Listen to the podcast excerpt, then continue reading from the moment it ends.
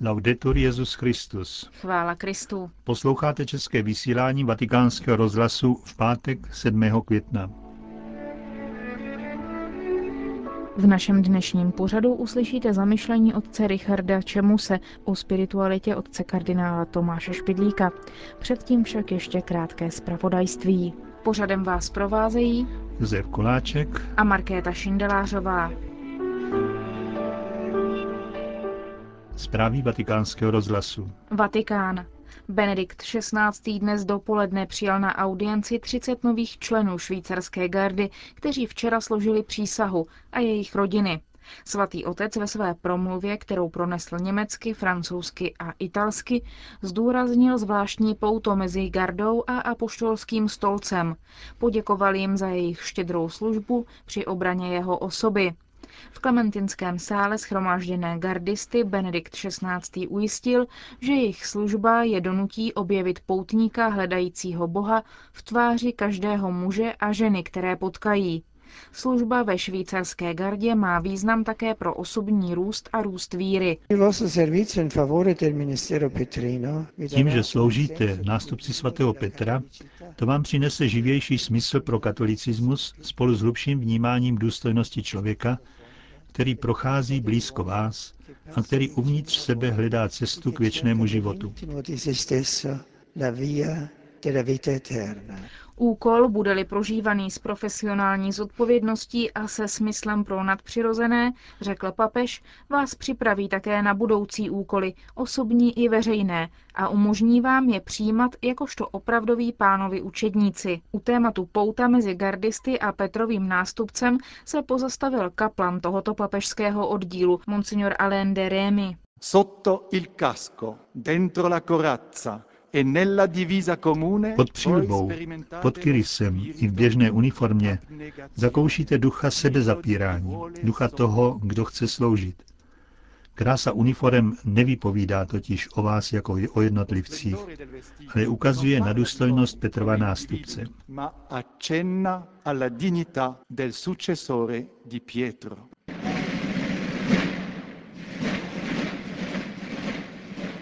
Vatikán. Benedikt XVI. dnes přijal na audienci gruzínského prezidenta Michaila Šakašviliho. Co se týká situace v regionu, stojí v prohlášení tiskového střediska svatého stolce, bylo vyjádřeno přání, aby byla každá obtíž překonána dialogem a vyjednáváním mezi zainteresovanými stranami. Při rozhovoru se projednávaly otázky bilaterálního významu a bylo obnoveno oboustranné úsilí o kulturní výměnu. Byl uznán pozitivní přínos organizace Charitas a její humanitární činnosti ve prospěch celého obyvatelstva a zaznělo povzbuzení ke míromilovnému soužití věřících různých náboženství ve prospěch společného dobra. Vatikán.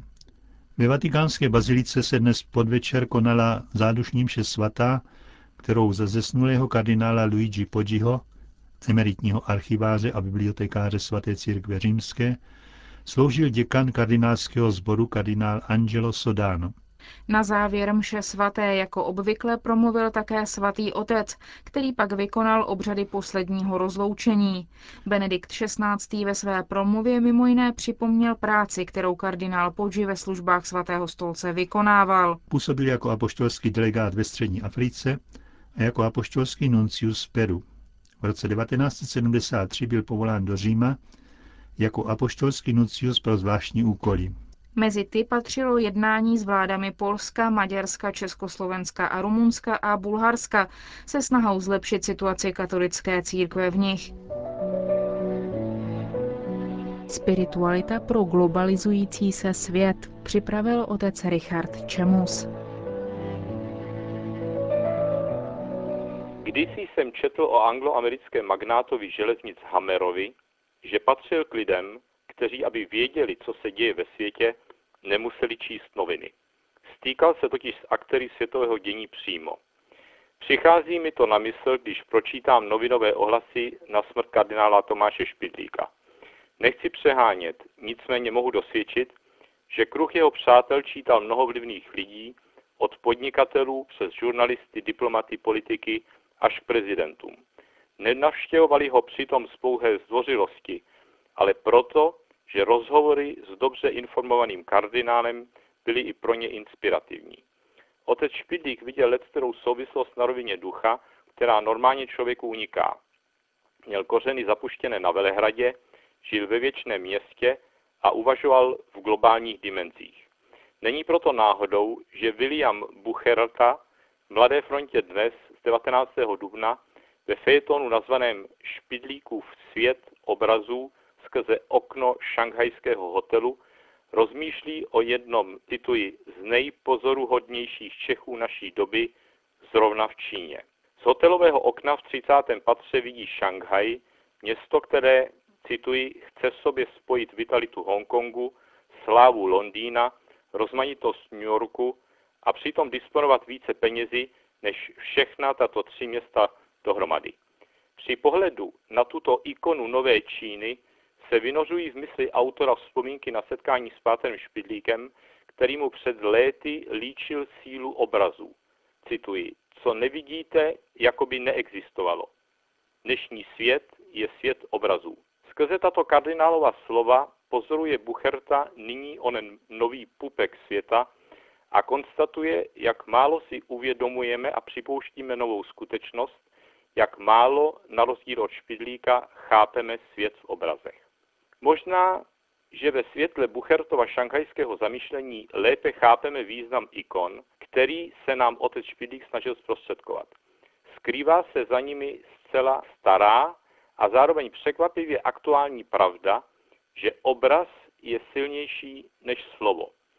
Zatímco východ uvažuje v obrazech a symbolech, které jsou konkrétností pronikají duši a otevírají ji k nekonečnu, Západ nerad opouští rámec vysvětlení a přesných definic, do kterých by nejraději vtěsnal i živého Boha. Tento rozdíl mentalit Páter Špidlík rád vysvětloval příkladem. Západní profesor říká studentům, teď vám to vysvětlím. A neporozumíte-li tomu, budu vám to muset nakreslit. Východ postupuje jinak. Já vám to nakreslím, i profesor, a když to nepochopíte, tak vám to hold vysvětlím. Převedeme-li to na duchovní rovinu, můžeme říct, že dnes nestačí vysvětlovat víru, je zapotřebí uzřít Boha.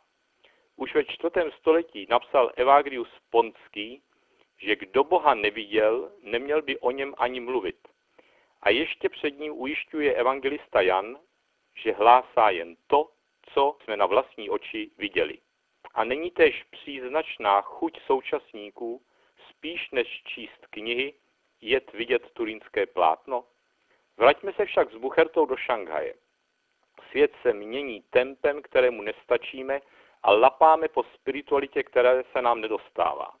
Právě tu autor vyzdvihuje dvě špidlíkové vlastnosti hodné následování, totiž, cituji, vnitřní svobodu, kterou si nenechal nikým vzít, a otevřenost a vlídnost k ostatním. Hledal duchovní souznění s druhými, snažil se vybudovat mosty mezi evropským východem a západem. Konec citátu. Dodejme k tomu, z jakého přesvědčení tak činil. Právě proto, že otec Špidlík myslel v obrazech, jak dokazují například sbírky jeho pohádek, viděl dál a tušil nebezpečí, že Evropa promarní své duchovní dědictví, nespojí harmonickou mozaiku své duchovní zkušenosti, které by pak mohla předat nově vystupujícím národům na jeviště světa. V tom viděl své povolání, živené přesvědčením, že tmelícím prvkem nové duchovní Evropy je slovanská spiritualita srdce. Špidlík se nezabýval východem ani z nostalgie po vyčpělém panslavismu, ani z odmítání postmodernity západu, nýbrž aby z duchovní zkušenosti počátku čerpal svěžest pro současnost, v mnohem směru podobnou pozdnímu starověku. Jeho teologie a spiritualita je nosnou orientací v globalizujícím se světě tím, že ukazuje současnému člověku krásu Kristovy boholické tváře, krásy, která podle Dostojevského spasí svět. Ježíšova tvář dává svou lidskou konkrétností jistotu vztahu a svým božstvím onu vnitřní svobodu, kterou ocenil Bucherta možná teprve v Číně. Jako Evropan spirituálně zvládnout obraz kypícího aziatského světa a nepropadnout depresi, může jen člověk s mentální dynamikou špidlíka, kterou udivoval své okolí ještě v 90 letech. Její tajemství však nutno hledat v osobě Krista, se kterým žil otec Tomáš v neustálém spojení, tak, že prosvítal jeho vlastní tváří. Zde nacházíme odpověď na otázku, proč ve špidlíkové přítomnosti ztrácel člověk strach z budoucnosti a nacházel chuť žít právě dnes a právě v tomto světě. Možná budeme mít zapotřebí časový odstup, než objevíme aktuálnost jeho duchovního odkazu, v němž univerzálnost neruší osobní jedinečnost. Každý křesťan je povolán namalovat svým životem ikonu Krista a dopomáhat s druhým, aby i v nich vynikla v plnosti barev a harmonicky doplnila ikony druhé. Je podivuhodnou schodou okolností, že nejvřelejší slova kondolence přišly do Říma od českého diplomata rovněž z Číny.